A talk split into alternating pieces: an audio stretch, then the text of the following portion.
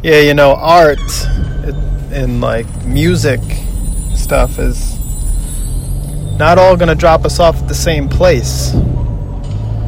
You know, it's like a vehicle, um, transportation or teleportation device where you sort of listen to the music or, you know, look at the picture or whatever it may be. And in your head and in your emotions, in your spirit, sort of go somewhere else in your imagination. And, you know, where I go when I hear a song or an album or a composition or a movie or whatever it may be will not be the same as where you go. And even though the destination is different, a lot of the feelings will overlap. And the effect that it has will be similar even though the experience is unique.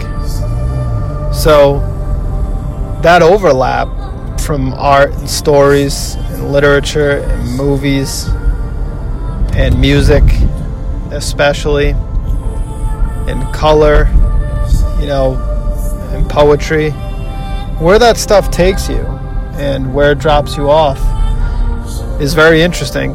You know, I'd be interested. I'd be interested to see where when people are further exposed to the more artistic shades of myself and my writings in the future and maybe music that I make as I learn to play the guitar and movies that I write. I wonder where each individual person will go, where in their head that they'll end up.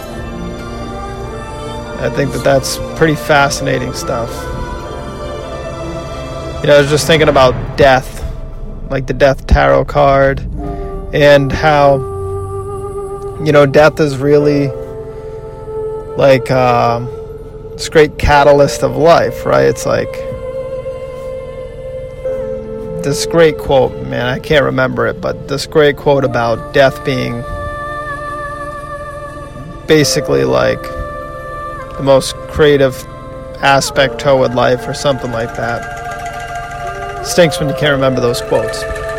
But, you know, this, you get the picture. It's like, I was thinking a lot about how when you experience or are about to experience death, uh, you know, your ego is trying to protect itself against death. And then what happens is when your ego sort of tries to protect itself because it's it's a fear of death, from the fear of death, then what happens is the energies get backed up and actually lead to the cause in and of itself, right? And actually into the fact of not living. And may, I guess, in certain instances that aren't like the finality of the human body, the fatality of the human body, and that are more like the ending of a relationship or the ending of a business and the beginning of you know, a new cycle in your life, I guess in response to those things, right? Um, if you let those energies get backed up, then you're just going to end up feeling backed up more and more of the time.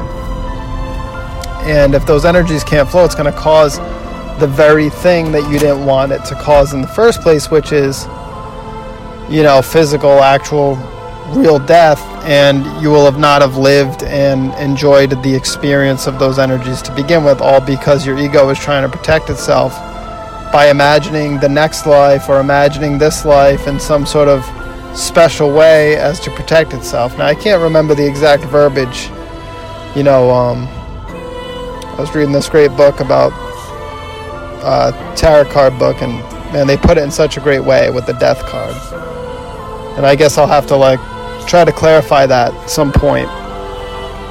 But, you know, this is really interesting stuff, right? Because you think the destinations that you get dropped off, the places that you go in your mind.